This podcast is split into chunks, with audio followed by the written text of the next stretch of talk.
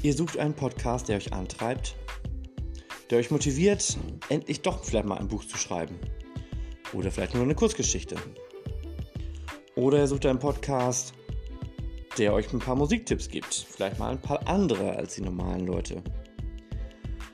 Oder einen Podcast, der euch einfach mal vor Augen führt, wie kacke manchmal das Leben sein kann und der Alltag und wie wir unseren Alltag bereichern können, verbessern können und uns selber zu einem besseren Menschen machen können. Dann seid ihr richtig in Toshis World.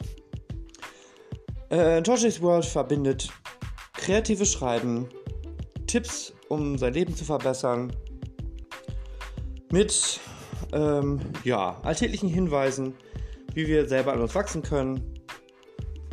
Und ich hoffe, ich kann euch dazu einladen.